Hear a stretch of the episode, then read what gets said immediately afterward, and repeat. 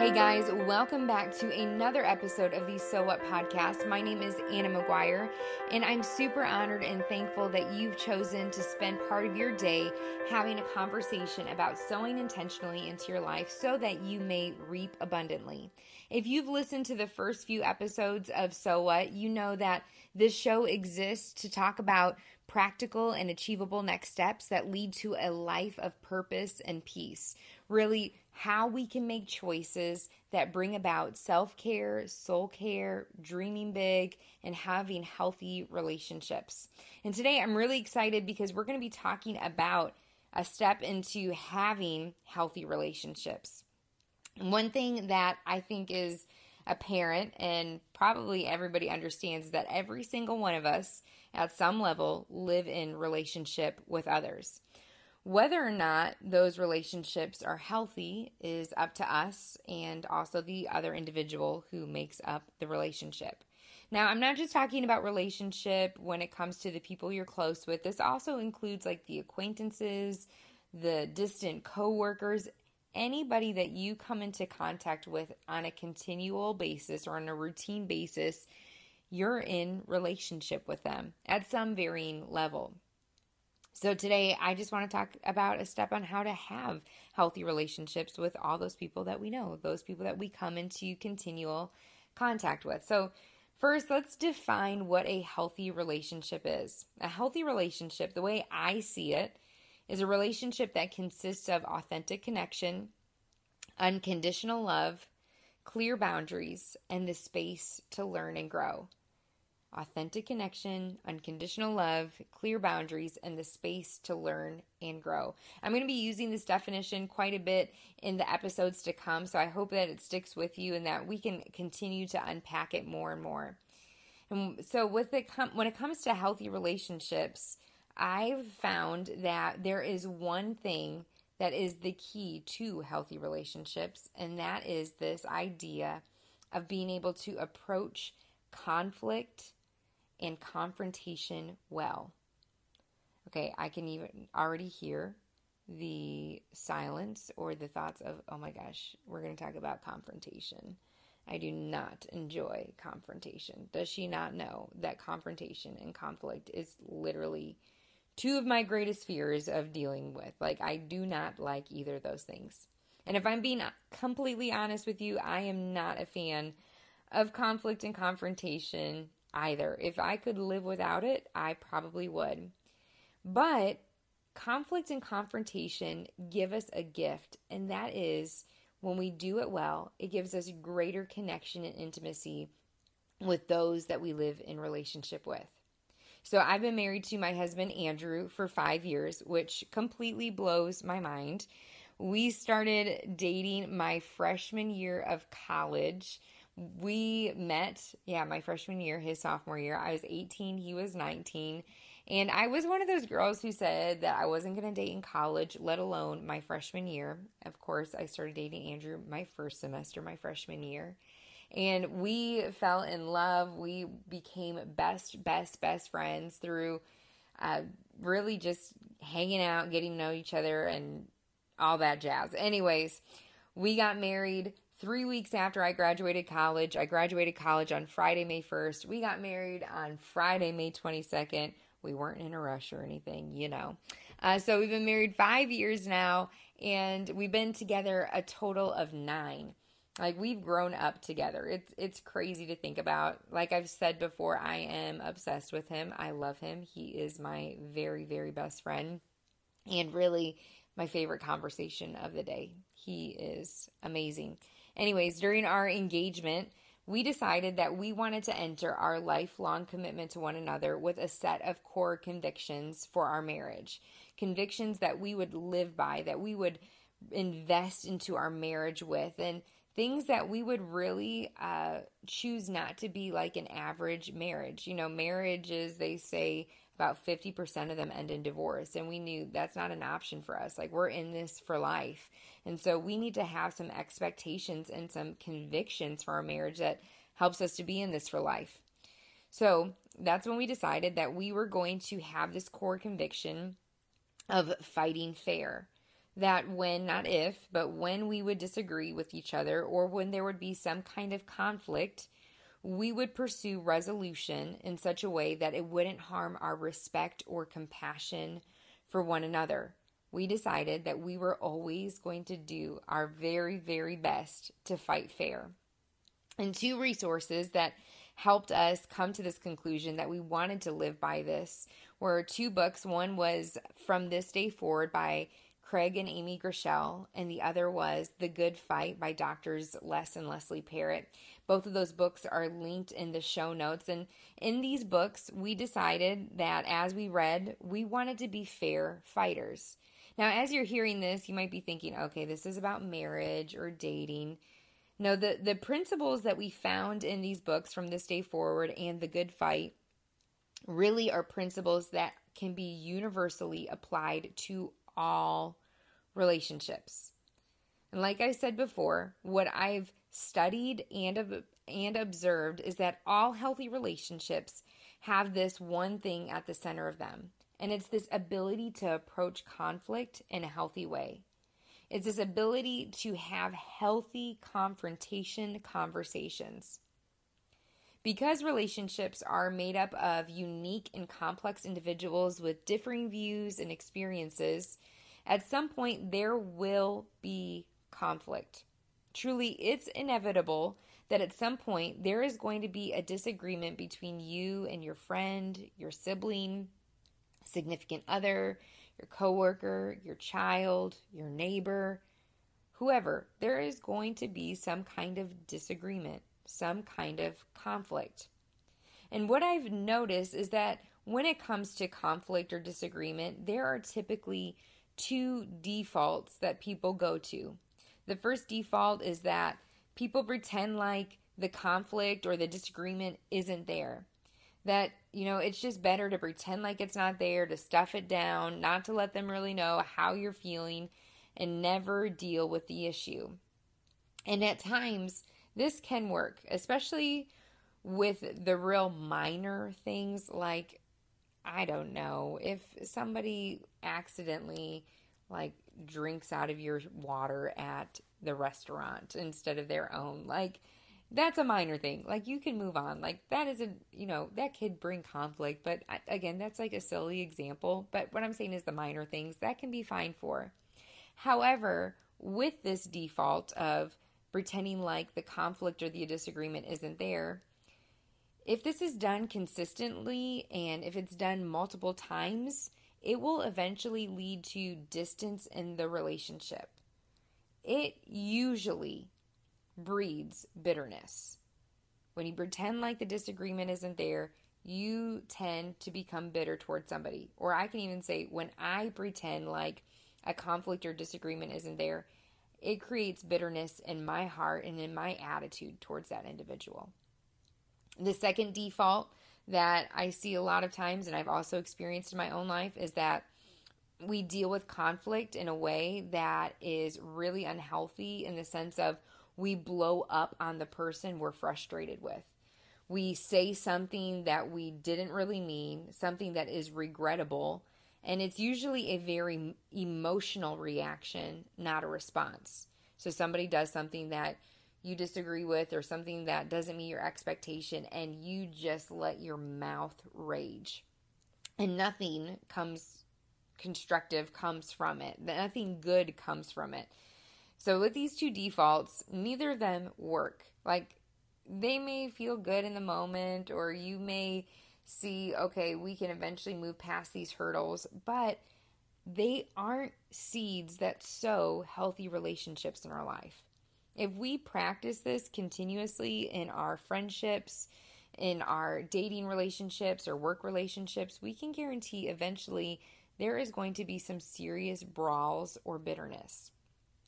So, how do we approach conflict in a healthy way? How do we make the idea of confrontation less scary? How do we fight fair so that we may have healthier relationships? So, I'm going to give a few simple principles that I truly believe if they are practiced, you'll see the benefit of them in your relationships. Four simple things. The first thing using I statements.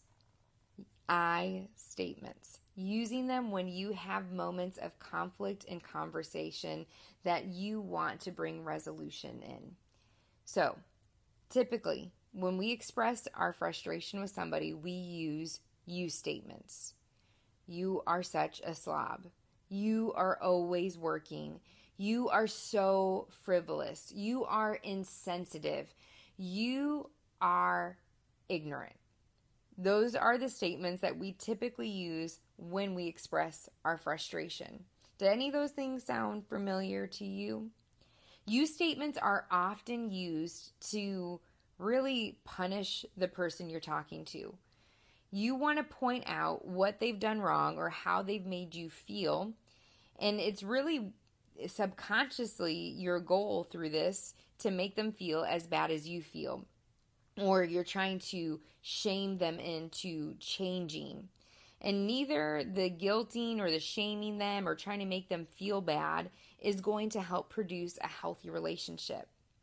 What an I statement does is it begins to express your responsibility into the in the disagreement as well as sharing your feelings. It really puts an ease saying instead of coming out with a blame, you're coming out with, hey, this is where I'm at. The purpose of an I statement is to express how you feel inside.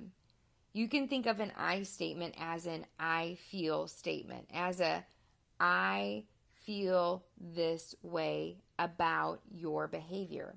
So, a, a great example would be if somebody is not listening to you, if there isn't a whole lot of quality time there, you can easily say something like, Hey, I feel like when you're spending a lot of time on your phone or on your computer at night or when we have free time, I feel like you don't really care about us having quality time together.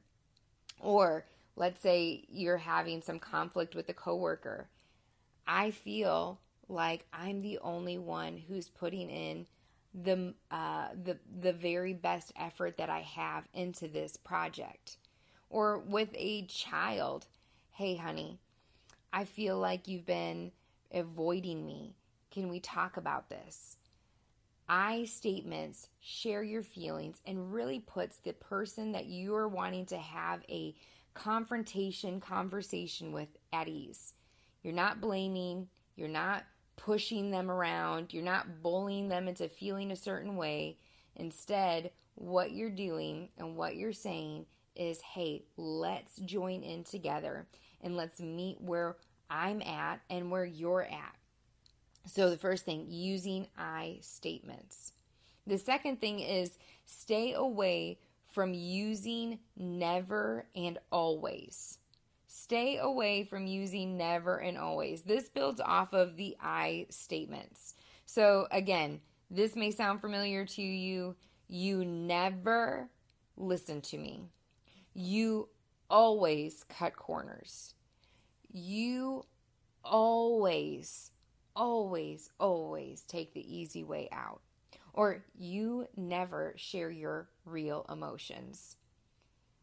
Always and never communicates to the person that this is who you see them to be. It basically tells them, This is who you are to me. You always are this way, or you never are that way. So, what about an always or never statement inspires or encourages the person to really hear you out. Why should they do something different when your viewpoint of them is so sharp? Always and never tells the person you don't have the ability to grow. Maybe not explicitly, but subconsciously, they're saying, okay, you indefinitely see me this way, so why should I try any other way? Stay away from never and always statements. Number three, Keep the problem the focus, not the person. Focus on the problem, not the person. If at the end of the conversation you want the relationship to stay intact, go after the problem, not the person.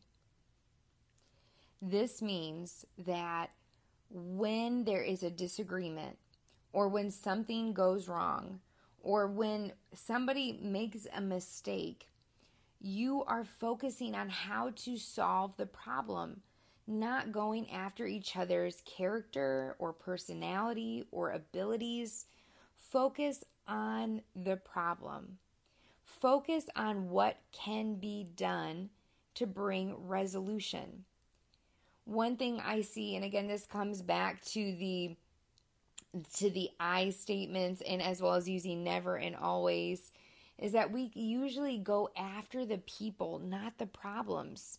Like if you disagree with somebody, you're like, you become my enemy until I let you know how terrible you are. And then after I let you know how I'm truly feeling and just how fatally you failed, then we can start all over. Then things can be better.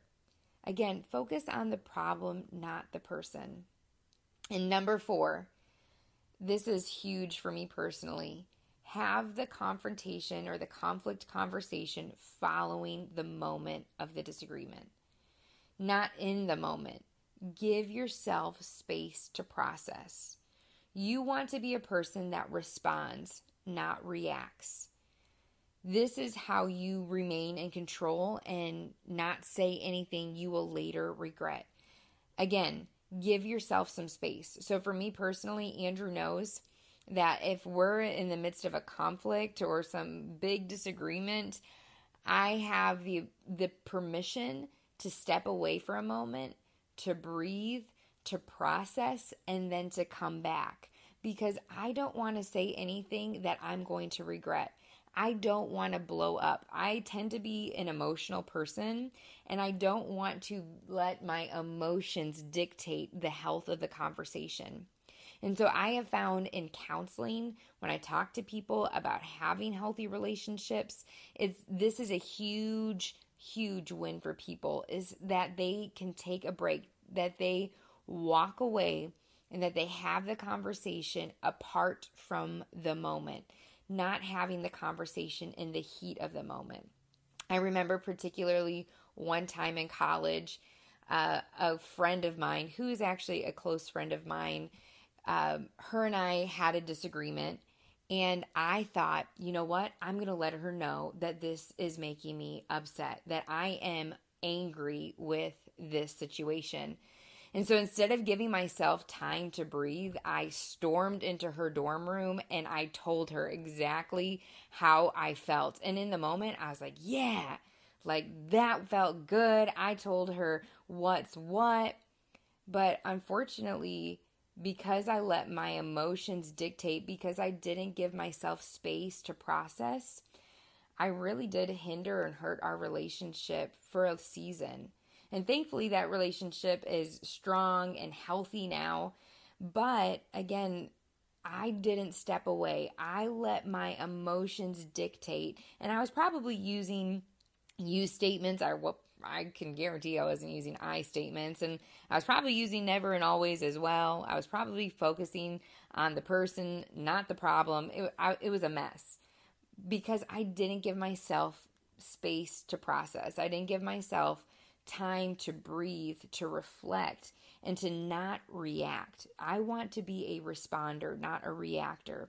And I have found one of the major things to be a responder is to give yourself some space following the disagreement or the conflict that you have with somebody else. For really simple, really practical things that you can apply today when it comes to having conflict conversations when it comes to confronting the issues that you may face with those that you live in relationship with. For simple things for you to fight fair. Let's review them. The first thing is using I statements. Stay away from the you statements. You are selfish. You are a slob. You are prideful. Stay away from you and use the I statements. I feel dot dot dot. I'm concerned about dot dot dot. Use the I statements. The second thing is stay away from using the words never and always. Again, never and always communicates to the person subconsciously that you believe that they can't change and that your viewpoint of them is pretty concrete. Staying away from never and always gives room for growth and for believing the best about the other person. The third thing is keep your focus the problem, not the person. Don't let the person be the center of the conversation. Focus on the problem. If at the end of the conversation you want the relationship to stay intact and to be healthy, go after the problem, not the person. And number four, have the conversation, the conflict, confrontation, conversation following the moment of disagreement. Meaning, give yourself space to process because you want to be a responder, not a reactor. If we want our relationships to consist of authentic connection, unconditional love, clear boundaries, and the space to learn and grow, then we need to know how to have the hard conversations in a healthy manner. And I so believe that these four simple steps are solid steps to take in having those conversations in a healthy way. Again, in the show notes, there are the two books that were pivotal for Andrew and I. Yes, they focus on marriage. However, they are really helpful when it comes to all relationships about fighting fair, how um, to really care about one another, going after the problem, not the person. The two books are From This Day Forward and The Good Fight.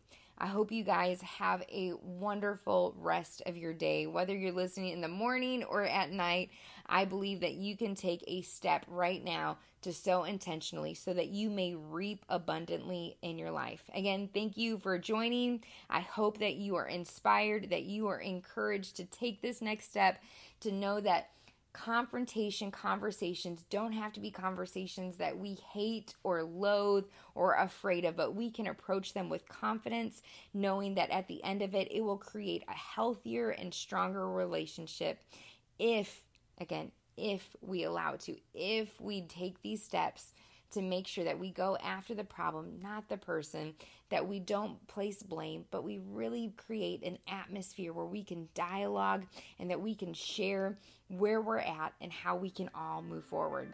Remember, friends, I am always in your corner and cheering you on. Love you.